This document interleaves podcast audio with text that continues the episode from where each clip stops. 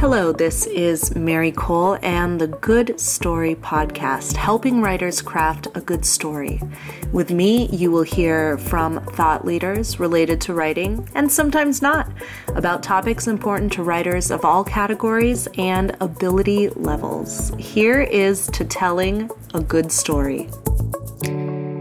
Erin, Thank you so much for joining us. Uh, I am, of course, speaking to the lovely Erin Entrada Kelly, who has come to Story Mastermind to talk about something very important, timely, and uh, vital to the bigger publishing discussion today. Thank you so much for joining us and for your time. Thank you for having me. Of course, my absolute pleasure.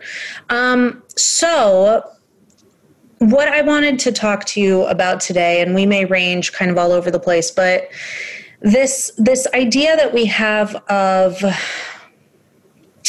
there's this so two poles of of thought. One is write what you know, um, in terms of how the writer positions their experience or somebody else's experience on the page.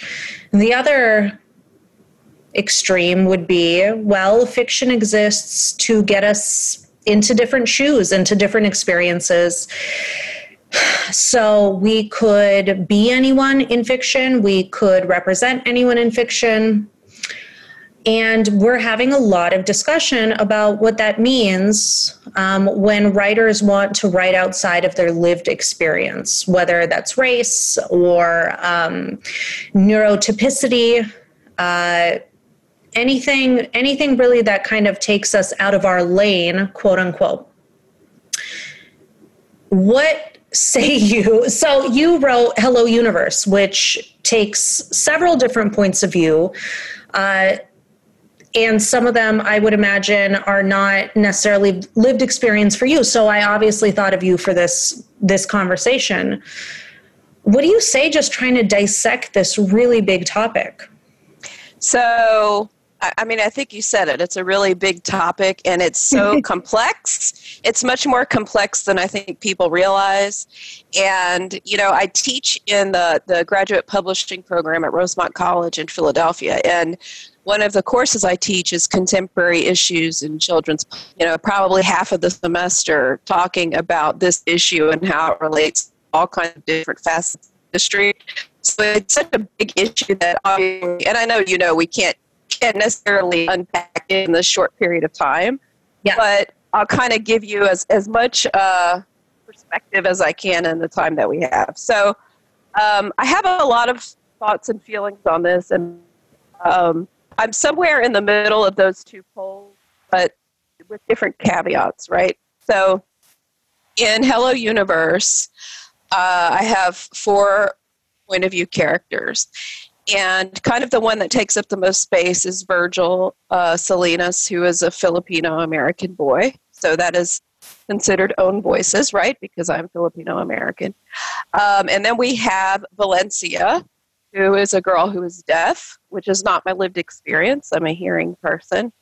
And then we have Kaori Tanaka, who's Japanese American.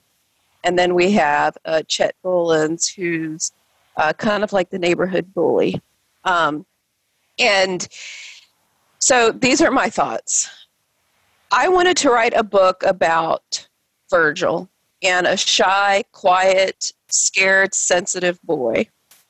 And and the people around him in his world, which includes Valencia, who's the girl that he has a crush on and wishes he could speak to, and Kaori, who is his kind of his only friend and is uh, a fortune teller, and she's 12.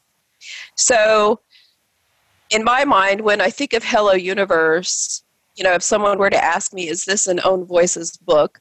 My immediate thought is yes, because it's a story about Virgil, because in my mind, he's kind of the main impetus but then we have Valencia, right? And Valencia is deaf. She wears hearing aids. Um, she lip reads or speak reads. And these are all experiences that I did not have. Um, and I knew very little about when I set out to write the book. So if I were to write a book about Valencia, in which it centered her experience as a deaf girl, mm-hmm. I think that's a book that I would not have written. And what I mean by that is the book is not about Valencia being deaf and what is it like to be a girl who is deaf. She's a character in the book who happens to be deaf. And I think that that is a, you know, it's, it's kind of difficult to explain maybe eloquently but what I mean, but the story is not about Valencia being deaf, right? She happens to be deaf. Yeah. Um, I would not write a book, per, me personally, about a girl who is deaf, and, and that's what the book is about only because I would be uncomfortable. That's so far outside my lived experiences that I would I wouldn't be certain how to navigate all the nuances if that's what the story is about. But this book is very much about Virgil and the people in his universe, no pun intended.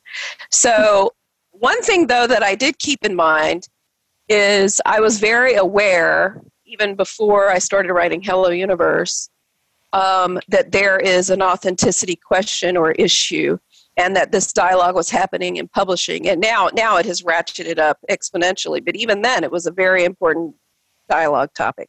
So i knew that if i was going to write this character i had to be aware that i would be held accountable in a way that an author who is deaf or hard of hearing would not be. They're still held accountable, even if you're riding in your own lane, so to speak. You're still held accountable.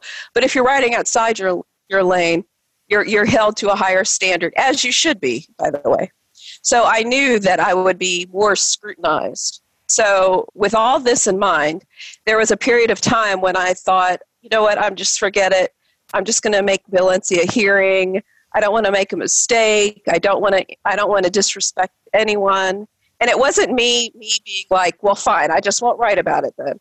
It was more like I, I legitimately did not want to want to upset a community that that I wanted to uh, respect, right? Uh, and and damage. Controversy within there's already controversy within the deaf community. Yes. Uh, as to how you know if if you get cochlear implants for example you know are you still a part of the community so it there's so many layers that you could really drill into yes and that kind of is my point too mary is that you know, if, if, if I were to say, oh, this is a very interesting topic, this, this debate within the deaf community, I want to write a book about that. That's something I would not do just because it's, it's, it's centering an exper- a lived experience that I don't have. But if I'm going to write about this girl who is, who is deaf and it happens to be part of her, her characterization and such, um, I thought, okay, well, at first I thought, I'm just going to make her hearing. But as we all know, sometimes our characters come to us in a certain way, and it's very difficult to imagine them in a different way. And it felt wrong to take that away from her, you know, in the sense, I mean, I'm speaking to other writers, so I know you know what I mean, but just didn't, she wasn't the same character if, if I tried to do that. And I didn't want to not do it just because, well, I, I, I decided to continue on with Valencia as she was. But I also did a lot of due diligence. So you hesitated, right? You wondered if it was worth forging ahead. Um, and I think that your your point to catch it before it slips away is that this this idea of standards is completely valid if we do choose to step outside of our lived experience writers everywhere need to be aware that they're going to be examined for their choices. And like you said, rightfully so. That's kind of where it comes down for me. I say, well, you can, you can make the choices that you're making, but know that we live in a feedback loop where people will get on social media and they will examine what you're doing and people will have like these, these waters are not very calm waters. People will have an opinion. So you you examined your choice. You thought about not doing it um, and then you decided to forge ahead with valencia and you you were thinking, okay, but I need to do this intentionally. I need to do this uh, with research and with due diligence. So, what did that look like? So, it looked like, um, first of all, uh, you know, I had to th- not think of her as my deaf character in my book. Had to think of her as Valencia, who is deaf and is also very many other things willful, stubborn, independent, kind, you know, all these things. And I also knew that if I was going to do this, I would have to confront every stereotype and misconception that I had. And I think this is the step where where people people fall behind often. We all think we're very open-minded, great people. Nobody sits there and thinks, "Boy, I'm a real jerk." You know what I mean? Like uh, we all think that we are progressive-minded people. But all of us have stereotypes and misconceptions, and you have to be willing to confront them and so, what I did was, first of all, I reached out to the American Society for Deaf Children. I reached out to Gallaudet University, which is the uh, deaf university in Washington, D.C. I reached out to the Deaf Hearing Communication Center in Swarthmore, near where I live. I enrolled in sign language classes. Uh, even though Valencia does not use sign language, by the way, but still, it, it's part, you know, I want as much information as I can get. Um, and I also connected with Gina Oliva, who is an author who has written books about, uh, she's deaf and she's written um, many books about her experience. I reached out to her, I met her. Um, she read the manuscript. Uh, someone at Gallaudet read the manuscript. Harper sent the manuscript to someone. So it went through all these, you know, first I had to write it for them to be able to read it, obviously. And to write it, I had to do all the due, due diligence that we're talking about. And so, and I had to be willing to ask Gina. I mean, you know, thanks. So fortunate to have Gina, who was willing to answer any of my questions, even the ones that made me look, you know, potentially stupid or underinformed, which I was underinformed, by the way. Um, so, you know, I had to do all that to even start to write her story. That's a high bar, I would say, that you held yourself to. Um, classes even even the sign language classes that that were not directly relevant um, you had several layers of feedback from people within the community that could speak to that lived experience uh, both from your publisher and uh, that you that you searched for independently did you at that point did you feel prepared? I felt prepared and I felt um, as confident as, as any writer does when they write a book. Um, but I was still um, nervous. And, and when the book came out, and I was still waiting to see what the reception would be. And luckily, it was embraced. And, um, and of course, that made me very happy. But I think had I not done all those things and been over prepared, you know, I think I think sometimes we think, oh, research, I'll just do a Google search, um, but that's not even close to being enough. You have to go out and talk to, you know, you have to talk to people face to face. You have to ask questions that might make you look ill-informed, or um, you know, you have to be willing to know what, what your own stereotypes are. And another thing that that I often wonder about about uh, writers is sometimes I feel like we're compelled to write other people's experiences because we we don't necessarily look inward and value our own lived experience that we already have. Um, and what I mean by that is, you know, before my first book came out, a lot of a lot of the books that I was writing had white characters who were looked like the characters that I grew up reading. And at, at some point, I thought, you know, maybe I should write about what I what I actually know as a Filipino girl growing up in the South and write about that. You know, and I think I think sometimes writers forget to do that. We forget to use our own ourselves as resources.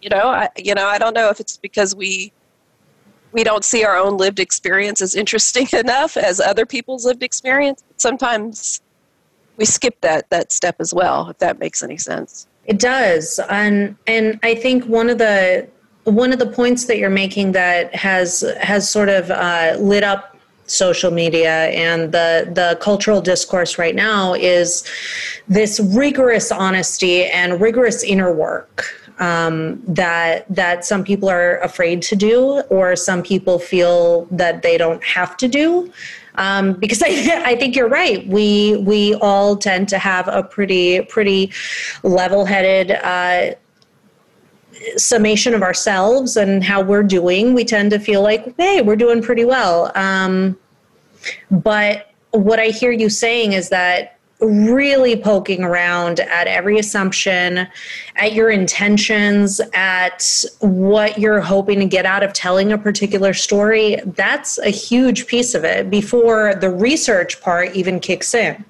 Yes, definitely.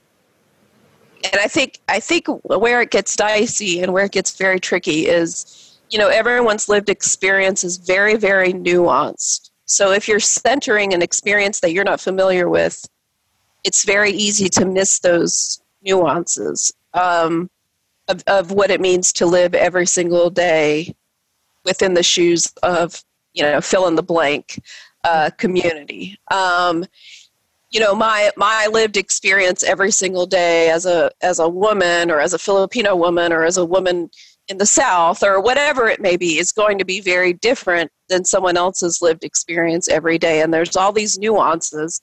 So I think it comes down to from a craft level as writers, um, you're kind of at a disadvantage when you're writing outside your lived experience. If you're centering someone else's lived experience, you're at a dif- disadvantage craft wise because it can be difficult to create truly textured three dimensional characters because you don't have access to those nuances of what it means to live that life every day.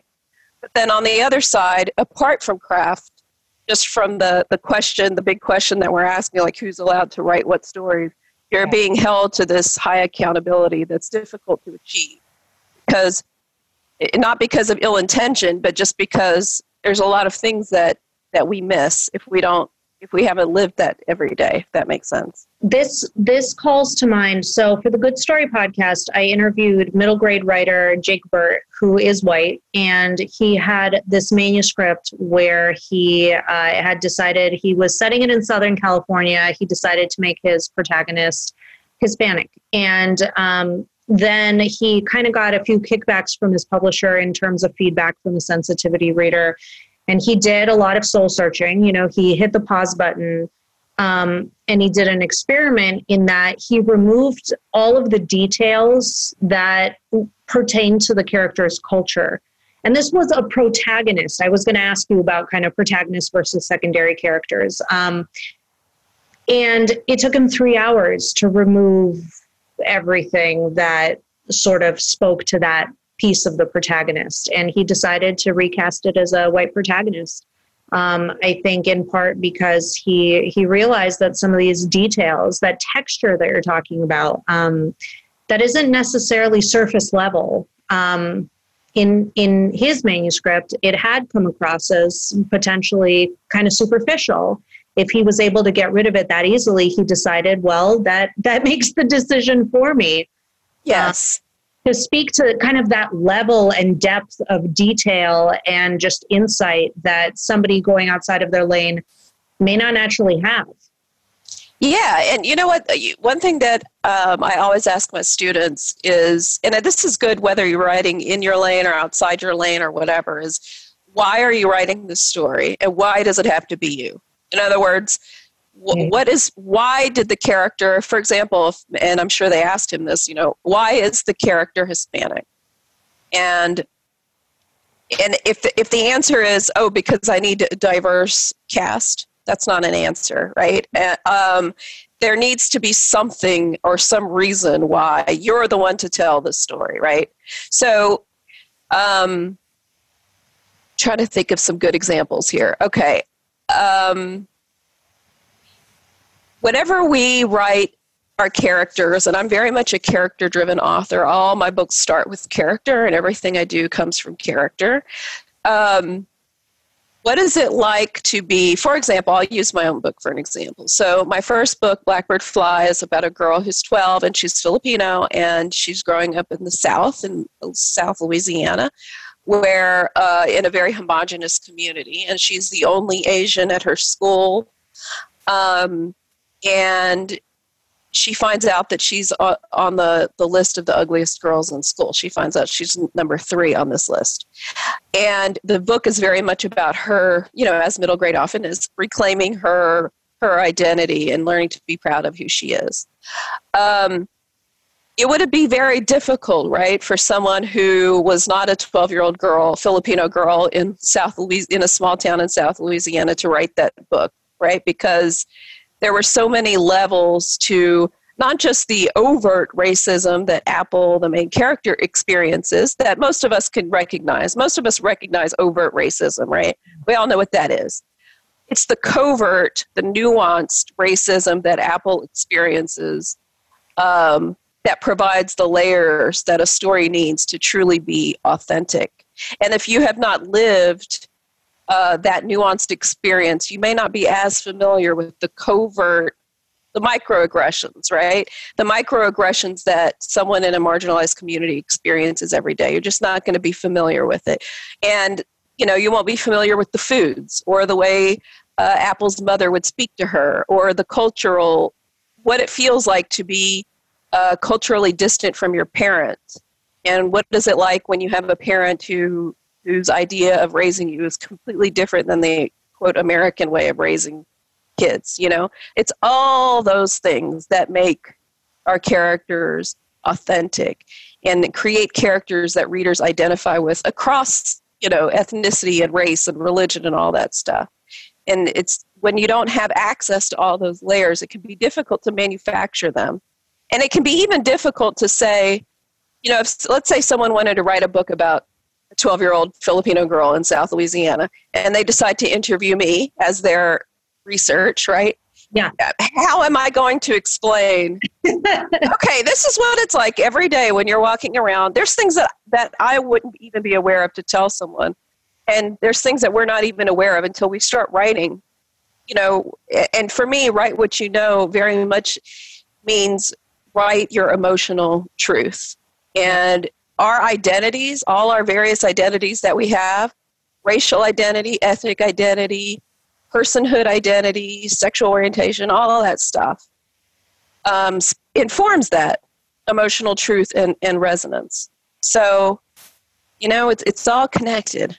I don't know if that answered your question, but I think just just those examples, especially you know coming from a different culture. Well, what's it like to be an Americanized kid or a kid growing up in America, but also having uh, one foot in the home culture and the heritage? Uh, you know, th- there's a lot there that you're completely right. No matter how diligent our research, you wouldn't be able to communicate all of those layers necessarily in an hour long interview or in a sensitivity reader report.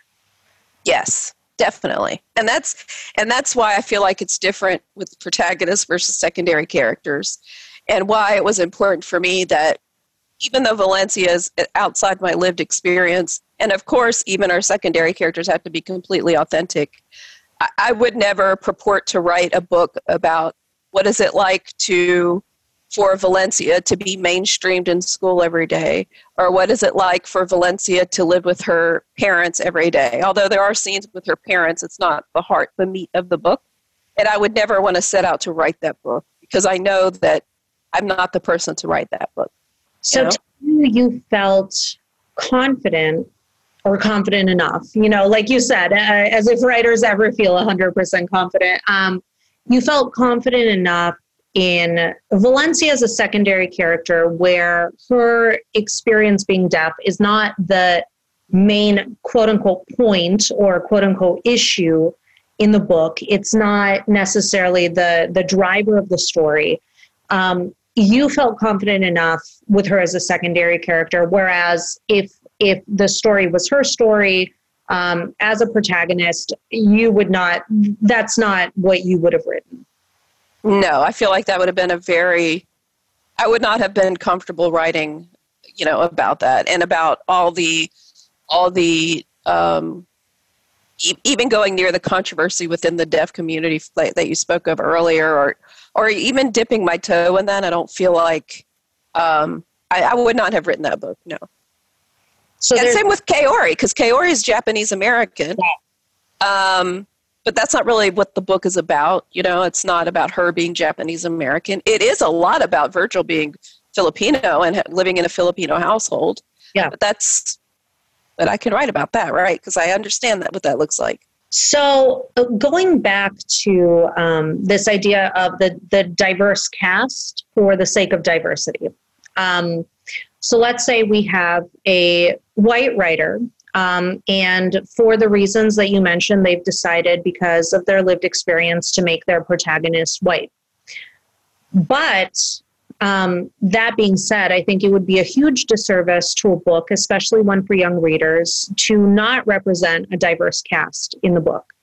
Um, because that's just not the world that we live in, right? And and and we want a kid of color or a kid coming from a different lived experience to come to the page and recognize somebody on that page. Um, and so the white writer thinks you know not to not to seem mercenary or seem too gross about it but i do think that there is a cultural awareness that gosh i i, I should include a diverse cast one way or another in my book especially as a white writer i i've heard that concern from many many many white writer clients who say, okay, I do want to make my book diverse, but I don't want to make it diverse in a way that feels like I'm checking boxes.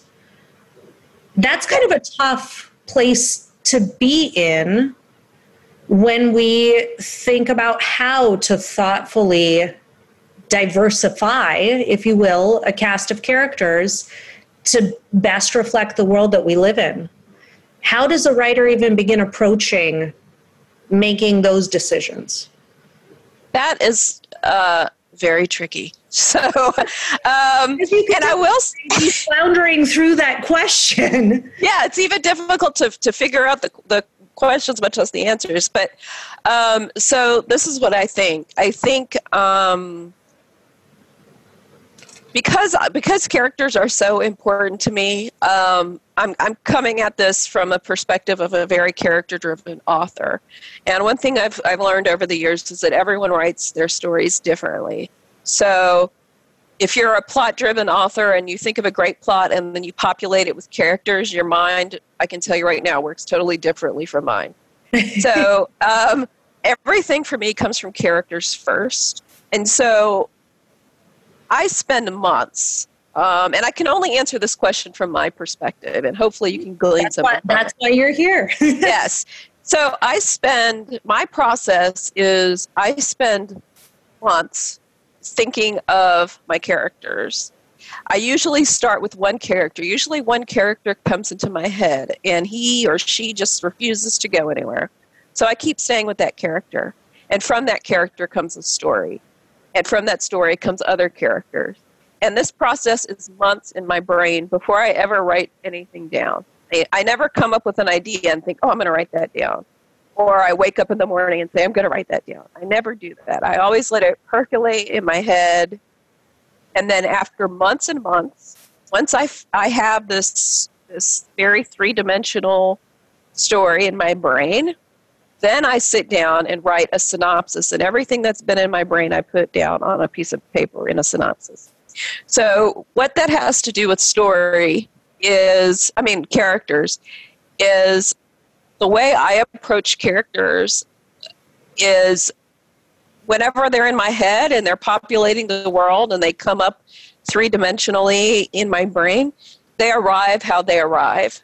And because of the way my brain works, they will arrive in, they may arrive deaf, they may arrive um, Hispanic, they may arrive, however they arrive in my brain is how they arrive. Because I'm already, um, I don't know how to say this without making it sound like I'm so woke. Um, I'm already astutely aware. yeah. I'm done. No, I'm just kidding. in the real world, and and your right. imagination is populated the way the world is. My imagination is populated by the way I see the world, and my world has. I have diverse uh, friend groups. I have. I've worked in diverse workplaces. I live diverse neighborhoods. So the characters come to me as they come as the real world reflects. Now that being said, I'm working on a book right now that takes place in a very very small town there's only 12 seventh graders in the whole school um, on the bayous of Louisiana. And all those characters, I can tell you, arrived at me white because in this small town, it's not, trust me, it's not going to be like uh, diversity. You know what I mean? It's going to be a homogenous community. So sometimes they arrive homogenous if that's what the setting calls for. But um, one thing with Hello Universe was, I, you know, I cert- I definitely didn't sit there and think, you know what, I should have a deaf character, and I should also have a Japanese character, and then I'll have a white character, I don't do that. So they, they came, however they're in the book is how they arrived in my brain. So it's hard for me to, to think about how to diversify a cast because that's that's just on how my brain works so i don't even know if i was helpful in any way. No i i mean i i have to keep asking this question because i get it so much and i think that the the kind of uh, the extension of this stay in your lane idea could be that we end up sometimes underrepresenting a diverse cast. You know if people are um, only staying in their lane, right? That's not reflective of reality, and that does a disservice to readers who may not find themselves represented on pages. I'm, I'm talking about white writers specifically. And so, but at the same time, I do see manuscripts where we have a very ethnic name, for example, and it seems like the writer is like, okay, I did it. you know, I uh, I sort of diversified the cast, but there's got to be more to it, you know. And it's got to be too like this is another thing, Mary, that's important to me that I see a lot in manuscripts that I make notes on all the time is too often writers think of their their books as like the stage and their characters are the chess pieces that they're moving around the chessboard to make them do what they want. And the problem is writers, time and time again, I, I see this in so many manuscripts that I read. Um, the characters are moving from here to there, but it doesn't feel like I'm embodying the scene in any real way. Like I'm not I'm not walking around in this character's shoes. And I think the problem is writers as writers we're thinking of okay, this is my plot and I have to get my character to do A, B, and C, and that's what they're going to do in this chapter they don't think about what's it actually like to be character Mary Kole in this cafeteria in eighth grade, sitting by herself at lunch. Sorry, I, just, I just put you up by yourself at lunch. like, what does that actually feel like in a very real way? You know, and it's about being a storyteller and not a reporter. And I think too many manuscripts are like reporting events, but you're not telling me a story. You know, I mean, I've read manuscripts that are in first person, it's 50,000 words, and even though it's in first person, there's no voice. I don't know what it's like to be this character, even though I've been in first person with this character this for 50,000 words. I still don't know what they actually feel or think. I see them doing things. And you I think brought up so many things, Erin. I hate to interrupt you, but I think the the interesting thing here is that you feel like some writers have an agenda and sort of at whatever cost sort of stamp that agenda over the characters? Yes. It, it, sounds like you from everything you haven't even talked about your process really all that much but it sounds like uh, from everything i've heard today so far you sort of just show up and listen for these people to tell you who they are. They sort of plop out fully formed, um, and you sort of you take uh, you take a bit of more of a back seat. It, would that be accurate? Yes, totally accurate. In fact, that's why I don't write anything down for many months because the moment I write it down, I've taken agency over the story already. So I don't write anything down until I'm ready to put the things on paper. But first, I have to know what to put on paper. So one question I get a lot is, well, what if you forget something?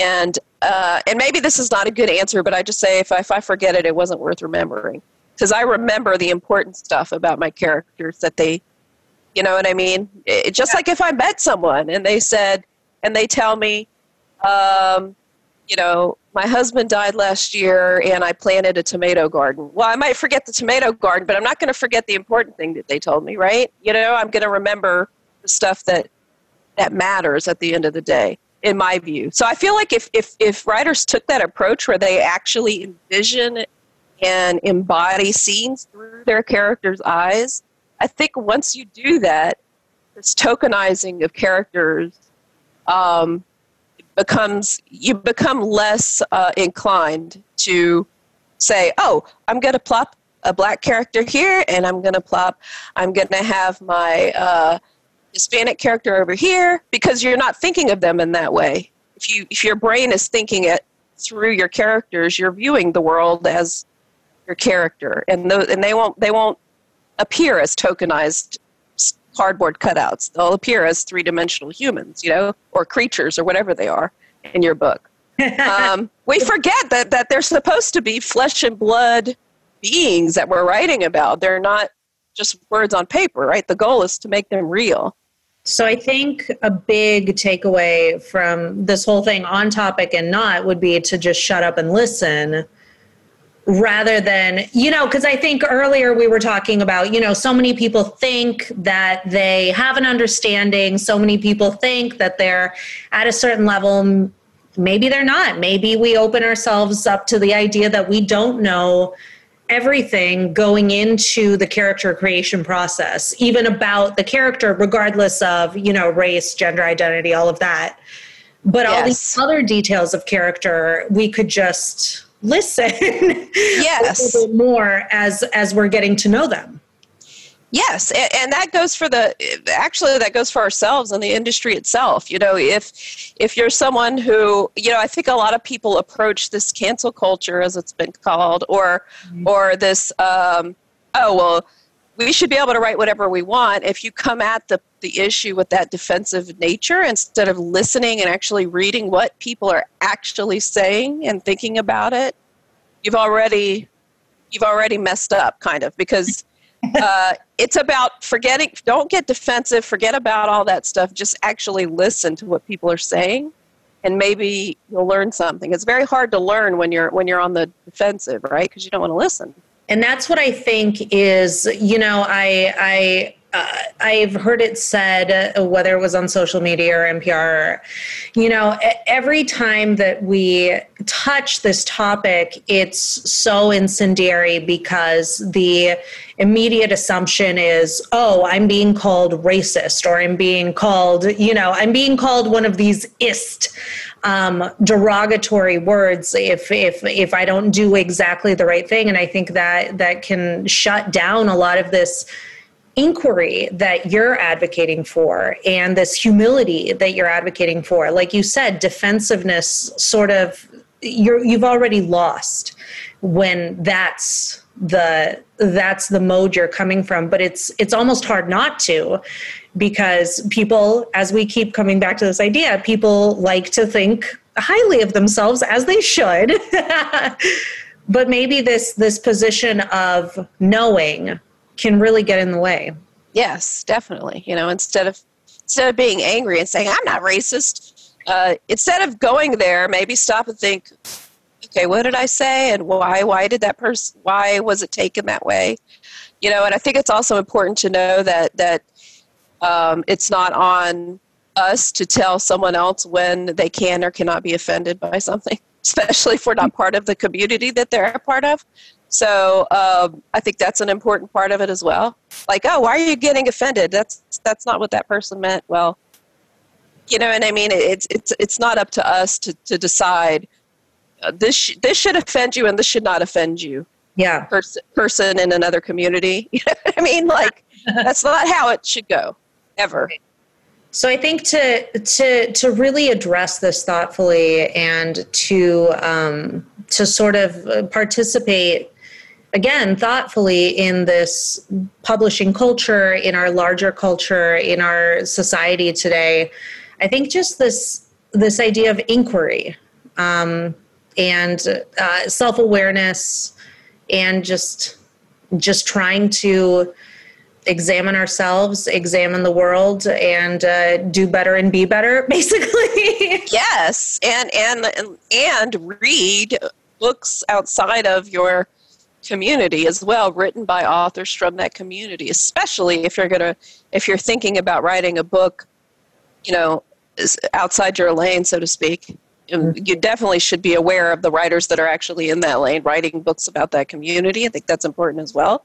Um, so, yeah, definitely. Wait, one last general question, and then we'll turn it over to the group. But um, what do you make of this this position that if we do, however, as white writers or writers in the dominant culture, if we do represent a character outside of our lived experience, whether race um, or uh, gender identity or anything like that, uh, that we take potentially a spot from an underrepresented writer from telling that story. I know this goes back to the much bigger question, but do you do you think that do you think it's an either or situation in the larger publishing landscape right now? You know, I think. Um, oh boy, that's a complicated one as well. Here, here's the thing that that I that I would urge writers to think about with no matter what book they're writing. It all goes back to the question of why are you writing this book yeah. and why are you the one to write it? So I say that to say, um, let's say I, I write, a, I decide to write a story about a trans character, and I am not trans, I'm cisgender. And you ask me, why am I writing this? And I tell you, well, my best friend is trans, and, and I, I it hurts me to see what he goes through and i want to write a story that shows you know all these wrongs and exposes it okay that's a noble cause. But then the second question is why are you the person to write it? Why, why are you Erin? And i would not have an answer for that question. Mm-hmm. because the truth is there are many other writers who could and would write that story um, better with more authenticity, with more nuance, with more respect to the community. Um, writers who are within that community. So I, I, I don't necessarily think of it as taking up a spot, although I definitely there's an argument that can certainly be made for that. I think of it like even before you even write the book, you have to be able to answer those two questions. Can someone write it better than you?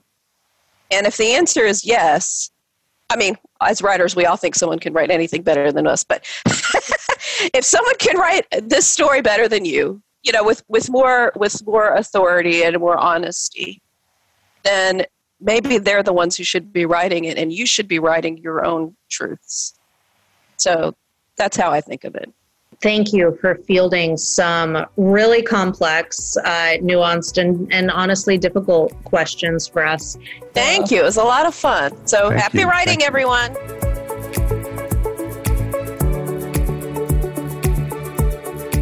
Thank you so much for joining us for the Good Story Podcast. My name is Mary Kole. The Good Story Podcast is made possible by my team Abby Pickus, Amy Holland, Amy Wilson, Jen Petro Roy, Jana Van Roy, Kristen Overman, Paige Polzine, and audio and video wizardry from Steve Reese. You can find us online at goodstorycompany.com, goodstorypodcast.com. I'm at Mary Kole, that's Kole with a K, dot com and also find your writing partner at critcollective.com. And here is to a good story.